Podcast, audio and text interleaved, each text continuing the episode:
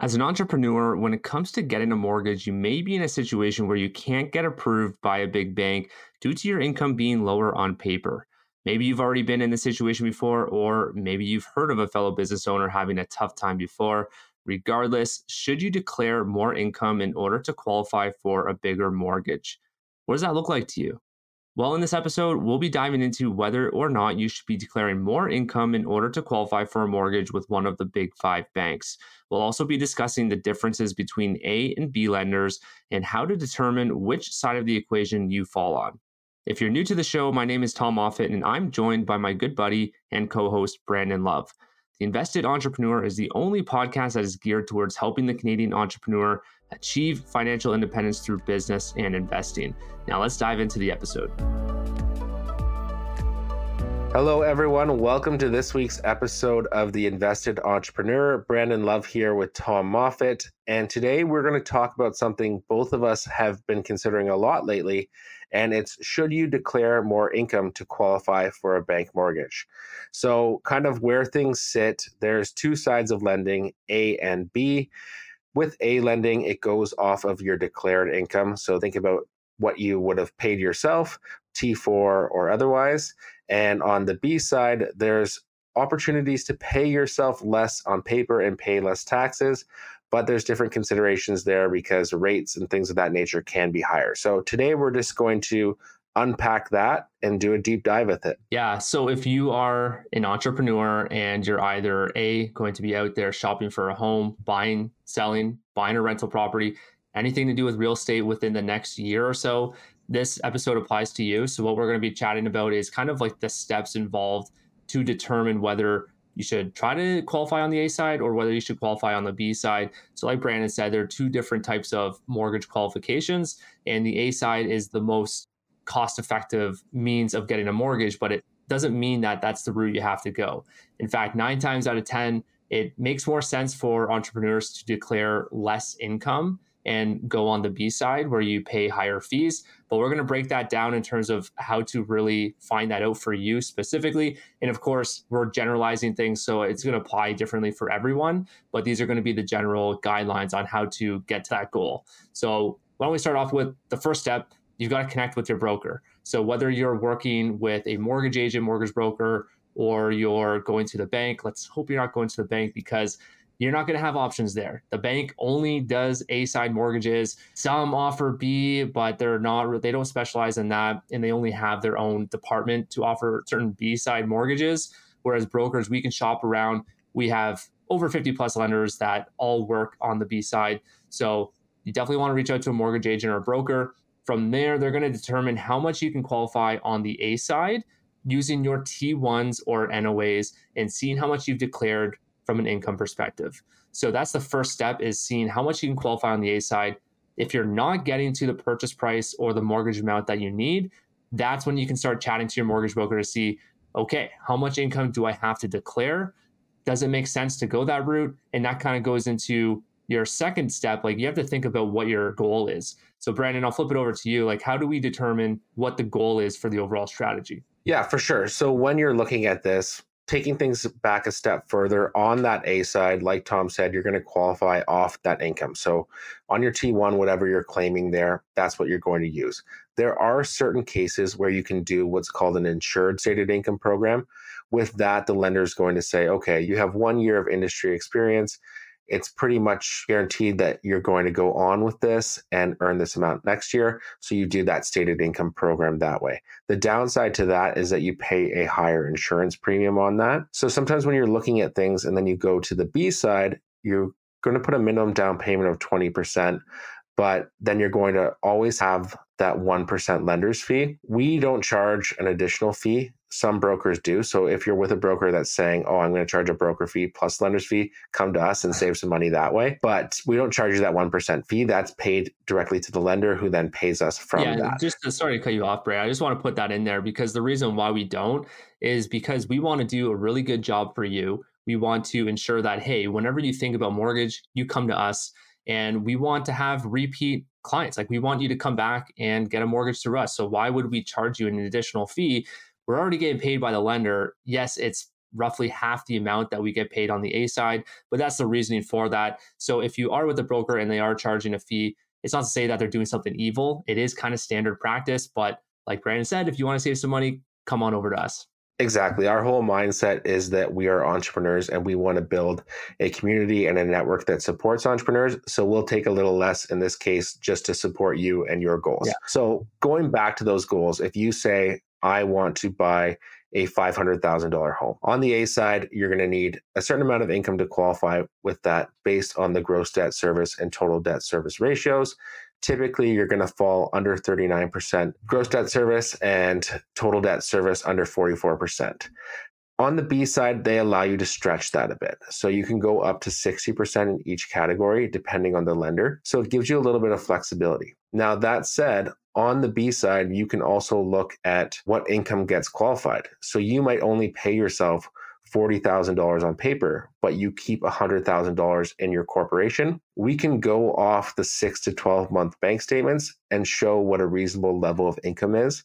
And that allows you to qualify for more mortgage. So figuring out your goal of what you actually want allows us to work backwards and see kind of what do we have to start with and how do we have to map this out. Yeah, exactly. And in regards to the gross debt servicing, like the numbers that we kind of just threw at you, probably sounds like alien language, but essentially all it is is we're just comparing the debt to your income. So your monthly debts to your income. So that mm. includes your mortgage, car payment, line of credit, all that good stuff. That gets compared to how much income you make. And the reason why the B side is so powerful is because, again, like Brandon said, we can stretch that up higher, meaning we can qualify you for more. And B, no pun intended, on the B side, we can use what's called a bank statement program, like Brandon said, because we can qualify you based off of the income coming in there versus what you show on your T1. It's typically going to be a lot less because your accountant does such a good job that they want to get that number as low as possible. So you pay the least amount of income tax. And when we look at these things, in most cases, paying less income tax like far outweighs the amount of money you're going to pay on the B side. Because for the B side, the fees that you're going to pay are typically that 1% lender fee on the mortgage amount. And then you're going to have a slightly higher interest rate as well. And it depends on where the market's at, but usually it's anywhere from 0.5 to 1.5% more, depending on the lender and how far you're going onto the B side. But I mean, even today, if we're looking at rates, the one and two year fixed rates are pretty similar to the A side, if not the same. So it's definitely something you should consider. But again, that kind of goes into our next step here is what is your goal? Like, are you trying to just maximize the purchase price based off of what you're seeing right now? Like, are you only trying to increase it by 20 or 30K? Because that's going to determine, like, maybe it does make more sense to declare a bit more income for the next year. And right now is a great time to kind of go over all this because we're at year end and depends if you're incorporated or not. Like these are the different timelines. But the first thing you need to do is, again, reach out to your broker and then tie in your accountant at this point once you determine what your goal is and what the broker has told you that you can qualify with, because then you can kind of go over and compare the income tax versus pay more fees on the B side. 100%. And that conversation, when you connect your accountant in with us, it's just like when we have a great realtor or a great lawyer to work with, it makes the process so much smoother because we're not working at odds with one another. The accountant knows your goal and it's in tangent with the moves we're making as well. It also makes it a lot easier on the documentation side when your accountant can just say, okay, here's the T1s, here's the NOA, and they just flip us the documents directly. It saves you a lot of steps that way. And it saves you a lot of money because let's say hypothetically, pay yourself $100,000 from the corporation. Or you could leave that money in there, pay yourself 50, pay the lender's fee, you know, depending on your tax rate, you might pay up to $25,000 in tax there versus $5,000 lender's fee is 1% of a $500,000 mortgage. So you can see the savings there. The lender's fee kind of scares people when you say lender's fee. Yeah. Everyone kind of turns their nose up. Why do I have to pay this? I don't like this. But when you look at the opportunity behind it, there's actually a huge savings and advantage to being an entrepreneur in that case. Even the word B side or alternative mortgage, I think a lot of people are turned off by it because it does have a negative connotation. It shouldn't. I love the B side because it provides more options. Like I have a B mortgage as well, and I'm going to continue doing that once I keep getting more and more rental properties, which is a whole other discussion because it's not just for entrepreneurs, it's also for people that want to add more rental properties to their portfolio because B lenders look at rental properties more favorably based off of their rental calculations. So there's many different benefits with the B side. But speaking of that, there's also some downsides. And Brandon, you already alluded to it. The biggest downside is you do have to have that 20% down. So if you don't have 20% down, the only option for you on the A side is to look at that stated income program, like you mentioned. But other than that, you're going to have to get that 20% down if you want to venture to the B side to afford what you're looking for. For sure. And I think another important piece of clarification is sometimes when your accountant's writing things off, some people feel like they're doing something illegal and that B mortgages are like a gray area. It's not, it's totally above board. These lenders are all legitimate. The financing institutions all understand what's going on here. They just know that can be structured differently when you own the business because you're not having that pension. So you might retain some earnings within that corporation to set aside for your retirement down the line. So it's not illegal to have things written off. It's not illegal to use stated income programs. It's totally above board. And it's important to just note that because some people mm-hmm. feel a bit uncomfortable with it. Yeah, and you actually just touched on something that I do want to discuss briefly here because it's a program that is near and dear to my heart and I absolutely love it and nobody talks about it. It's almost like a secret program that hasn't been discovered yet. And I won't mention the lender, but it's business for self income program on the A side. So you're qualifying with a fully featured A mortgage, no fees associated, same interest rates that you would get with any other program and what it does is it allows you to use the retained earnings in your corporation. So if you're incorporated, this program might be for you because we're able to qualify you based off of the retained earnings and the income that you've declared on your T1s as well. So it's super powerful. I've used it for many of my realtor partners because it's huge for realtors, the ones that are incorporated. But if you're business for self and you're incorporated, this applies for you as well. Yeah, that's a big one that not a lot of people know. I think they kind of get confused with it on the underwriting side. Yeah. And they're like, ah, fuck, I'm not going to do it. I'm going to flip it somewhere else. And that's why it's also important to partner with someone who understands these types of mortgages. Like Tom and I do a lot of stated income, a lot of self employed borrowers. So we know some of the nuance within it. If you're getting someone who's a little bit greener or who only does a business, they're not going to know the opportunities for you. And that can lead to you paying higher interest rates or more fees strictly because they just don't know that programs such as the one Tom was describing exist. Yeah. And, and the last point on the B side, speaking to that negative outlook on it that people have, for the most part, it's a fully featured mortgage. Like you still have the same prepayment privileges.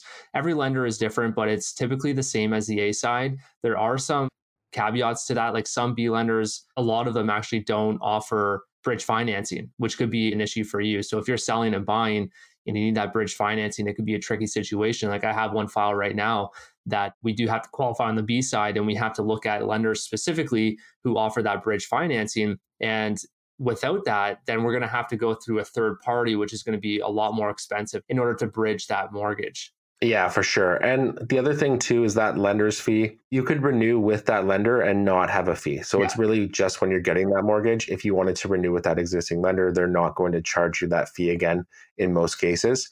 So it's a one time thing that way. So it really is an opportunity to build up your portfolio because you qualify for so much more. Yeah, exactly. So if you're thinking strategically long-term investing and even if you're getting rental properties, you know, all these fees and the different interest rates they're all write-offs against the income you earn. Right. So it's really a non-issue at the end yeah, of the we day. We are not accountants, but we do have experience in it. So I mean, don't take it as Uh-huh. advice from an accountant, but we will be having an accountant on here very shortly. And this is all the kind of stuff that we want to chat about because it is important for small entrepreneurs and real estate investors as well.